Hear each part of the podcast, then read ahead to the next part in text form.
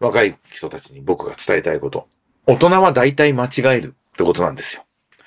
デジタルに関しては、君たちの方が大体正しいってことをすごい伝えたいなというふうに思います。エンターテックストリート。新年明けましておめでとうございます。音楽プロデューサー、エンターテックエヴァンジェリストの山口のりかずです。新年一発目のエンターテックストリートになりました。今年も頑張ってポッドキャスト続けていこうと思いますので、えよろしくお願いします。年末年始はいかがお過ごしでしたか？今年は僕は割とゆったりはしたんですが、もう年末ね、2年ぶりの忘年会ラッシュで、ちょっと飲みすぎた感じでお正月は静かに過ごしてたんですが、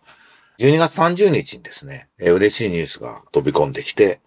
えー、山口ゼミの OB で、コダイティファームのメンバーの、カズクワムアウト中山翔吾の曲、大志さんのシトラスという曲がレコード大賞を受賞するというね、ことで、非常にみんな喜んでました。まあ僕は寝てたんですけど、その時間、なんかいっぱいあのメッセージとかが入って、おお、そんなことがあるのかと。やっぱり世の中的にね、口の悪い僕の友人たちは、山口さんね、答え批判派じゃないんですかみたいなことを言うんですが、世の中的に分かりやすいことっていうのはすごい大事だなと思いますし、まあ運が強いっていうね、チャンスがあった時にそれを逃さないっていうのはすごくこの仕事をしていく上で大事なことなんですごく良かったなというふうに思ってます。えー、録音してます。今日1月10日は成人の日ということで、あの新成人とか若い世代に向けて送る言葉っていうのを今日は話したいなと思います。実は1年前の成人式の時にノートに書いた内容をちょっと改めて読んだら、本当そうだなと。若い人たちのためにおっさんたちやんなきゃいけないことあるなというふうに思って、ポッドキャストでお話ししようと思います。一言でコンセプトを言うと、若い人たちに僕が伝えたいこと。大人は大体間違えるってことなんですよ。デジタルに関しては、君たちの方が大体正しいってことをすごい伝えたいなというふうに思います。これからのね、ビジネスとか世の中ってデジタル化が絡まない領域ってすごく少ないんで、大抵は大人が間違ってるよっていう。過去の経験に基づいたおっさんたちの判断は間違っていることが多いということを知っておいてもらうといいなと思います。あの日本はね、やっぱり徴用の女っていう目上の上を立てるっていう文化があって、その文化自体はね、大切なことだとは思うんですが、マイナス面として、重要な意思決定をね、高齢の人がやるっていうことは、やっぱりデジタル化の変化に対して間違った判断をしてしまうことが、まあ確率として、年齢差別じゃないんでね、別に年取ってる方でもデジタルリテラシー高い方いらっしゃるんですけど、一般的な傾向としてはそういうことがあるっていうのは否めないのかなというふうに思います。特にやっぱり今ね、日本は老人の老人による老人のための政治になってるなと。あのコロナに対する対応に関しても、老人にとっては本当に危ない病気じゃないですか。うちの両親は80代なんで、本当に感染対策にベストを尽くして、もう絶対かからないようにしてほしいなというふうに思うんですけど、でもじゃあ大学生がコロナにかかることのリスクって全然違うわけで、その大学のキャンパスに行けないとか、新入生歓迎コンパができないみたいな出会いのチャンスを奪われてるってことのマイナスの方が非常に大きいのかなと。なんで、老人を隔離するのと同時に若者たちの出会いを奪っていくっていうことに対する痛みを感じながらいろんな選択をしていかなくちゃいけないはずだなというふうに僕は思ってます。で、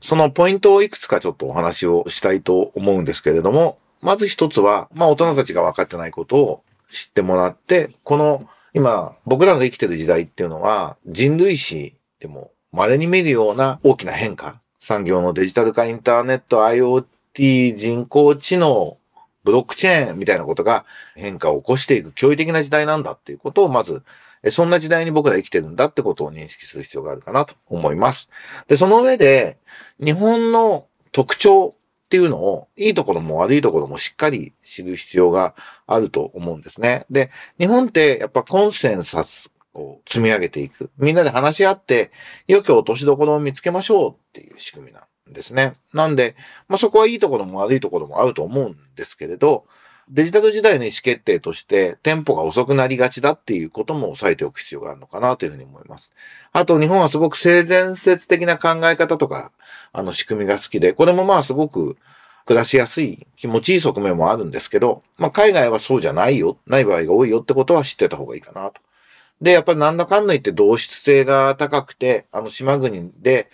言語も日本語の壁があるんで、国際競争からま守られてるように、ま見えやすいっていうところも特徴かなというふうに思います。あとは、ま、社会的インフラが整備されていて、比較的みんな真面目でマナーが良くて清潔で安全な国っていうのも、これもまた事実だと思うんで、えー、良くも悪くもそこを知っとくといいのかなというふうに思います。その上で、これから起きる近未来っていうのは、ある程度予見ができるって言い方をするんですけど、田坂博さんっていうね、偉い方が、未来は予測できないが予見はできるって言い方をしていて、これからね、日本の20歳は20年間減り続けることはもう決まってるわけですよね。で、半導体の進化がどうなるかっていうのもある程度わかるし、AI の進化のテンポ感もまあ大体見えてるんで、世の中の変化がどうなるかってことは情報をしっかり集めれば、あの予見可能な時代になってるんで、それを踏まえて行動していく時代になってるってことを分かってもらえるといいのかなと思います。で、その上でグローバル社会が進めば進むほど、日本人であるってことからは、まあ、逃れられない人が圧倒的多数だと思うので、その中でどうするのだってことをしっかり考える必要があると思います。少子高齢化社会で、えっと、人口がもう日本減り始めていると。ってことは消費市場減るし、労働人口も減っていく。っていうけど、でもちょっとまあ、制度的にもマインド的にも移民の受け入れっていうのはなかなか日本はできないんだろうな、というのが今見えている現状で、もう家電メーカーとかは完全に負けたわけですけど、従来型の製造業では、まあ勝ち目がない国になっていると。で、一方で、1500年の歴史と伝統が持っていて、こんな一つの王朝がね、こんな長く続いてる国って他にないんで、イギリス王室がせいぜい400年ぐらいですかね。なんで、そのことに対するリスペクトっていう日本人が思ってる以上に、特に欧米のインテリ層は持ってくれてるのかなというふうに思います。で、それに基づく、その歴史に基づく食だったり文化をしっかり売り物にしていくことがこれから大事なんだろうなと思います。まあアニメが一番わかりやすい、アニメコミックがわかりやすい例だと思うんですけども、文化を売り物にしていくもう国になっていると。いう認識が大事かなと。あとやっぱり消費者、ユーザーのレベルが高くて、だからその UGM だったり二次創作、N 次創作って言い方もしますけど、あのニコニコ動画がね、一言面白かったようにいろんなアマチュアとプロの境目なくコンテンツが作れるっていうようなことも、あの日本の強みとして意識しておくべきことなんだろうなと思います。その上で、あの若い世代の方にぜひ持ってもらいたいなと思うのは、インターネットとデジタル技術で全てのものが民主化されて特権階級ってものが成立しない時代にもなっているんですね。なので、組織依存せずにインディペンデントに自分の価値を磨いていくってことが大事な時代になってます。だから、もう就職も起業も同じレベルで検討して、起業してからもう一回就職するとか、いろんな生き方があるんだよってことを形で考えていく。もう新卒一括採用で定年までその会社に勤めるっていうね、まさかそんなこと思ってる人もいないと思うんですけど、そんなこともできないので、あの、インディペンデントなマインドで、企業も就職も同列に考えるっていうのが当たり前になってると。で、これ、多分親御さんはね、そう思えない親御さんもいると思うんで、だから僕が最初に言った大人は大体間違えるっていうね、ことをちゃんと踏まえてもらいたいなと思います。あとはまあ海外市場もマーケットはグローバルになっているものがたくさんあるので、グローバルの中での競争になっている。その中で、日本人っていうのは何の優位性を持ってるのかっていうのを意識するのがすごく大切なことだなと。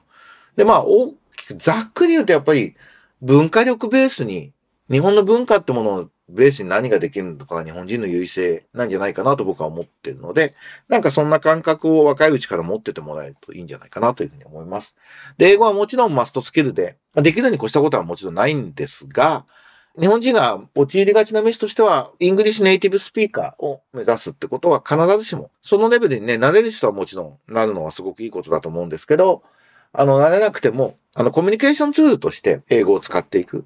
お互い第二外国語で英語で話すっていうケースはコミュニケーションの時によく出てくるので、そんな感覚でコミュニケーション道具として英語を捉えて、ビビらずに使っていくことが一番大事かなと。あと、ま、翻訳技術が、テクノロジーがどんどんどんどん今発展してるんで、読み書きだけじゃなく、聞く喋るに関してもテクノロジーがだんだん使いやすくなっているので、そういうものもどんどん使って、大事なことは英語の点数が高いことではなく、コミュニケーション能力があることだという前提で考えてもらえるといいのかなと思います。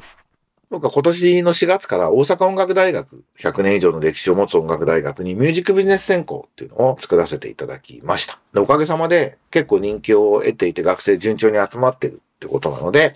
まあ50人弱ぐらいの多分1学年になると思うんですけど、まあ責任を持ってね、その人たち、音楽で自己実現するっていうための必要な考え方とかツールを全部、あと場とかネットワークみたいなものを全部提供して、で、楽しんで4年間音楽で、まあアーティスト活動したい人はして、デビューできる人はしちゃえばいいし、起業できる人は学生中に起業しちゃえばいいし、みたいなことを経験した上で、多分社会に日本の一流企業が欲しがる人材っていうのも変わってきていると思うので、何でも言うこと聞いてね、あの、軍隊みたいな社員が欲しい会社ってもう少ないんで、起業したことがあるみたいな人の方がむしろ企業が欲しがるっていう時代になっている思考からどんどんなっていくと思うので、4年間大阪音楽大学のミュージックビジネスしっかり学んでもらう環境を用意したいなというふうに思ってます。で、僕自身は、あの、エンターテインメントテクノロジー、そしてスタートアップところに、え、全勢力を注いでやっていきます。あの、特にそのエンタメビジネスに関連するところのエコシステムが昭和のままでは戦えないので、ここをアップデートする。作り変えていく。そういうエコシステムをアップデートして新規事業を作っていくっていうのもすごく大事だなというふうに思っていますので、2022年も引き続きやっていこうというふうに思っています。なんかそんな大阪問題も含めて僕の活動はこのポッドキャストでもお話、報告していこうと思っておりますので、お楽しみにお待ちください。引き続きノートも書いていきますので、こちらもチェックしていただけると嬉しいです。では、2022年がみんなにとって良い年でありますように祈りましょうというか、頑張りましょう。エンターテックエヴァンジェリストの山口のりかずのエンターテックストリートでした。今年も毎週やっていきますので、また聞いてください。それじゃあね、バイバイ。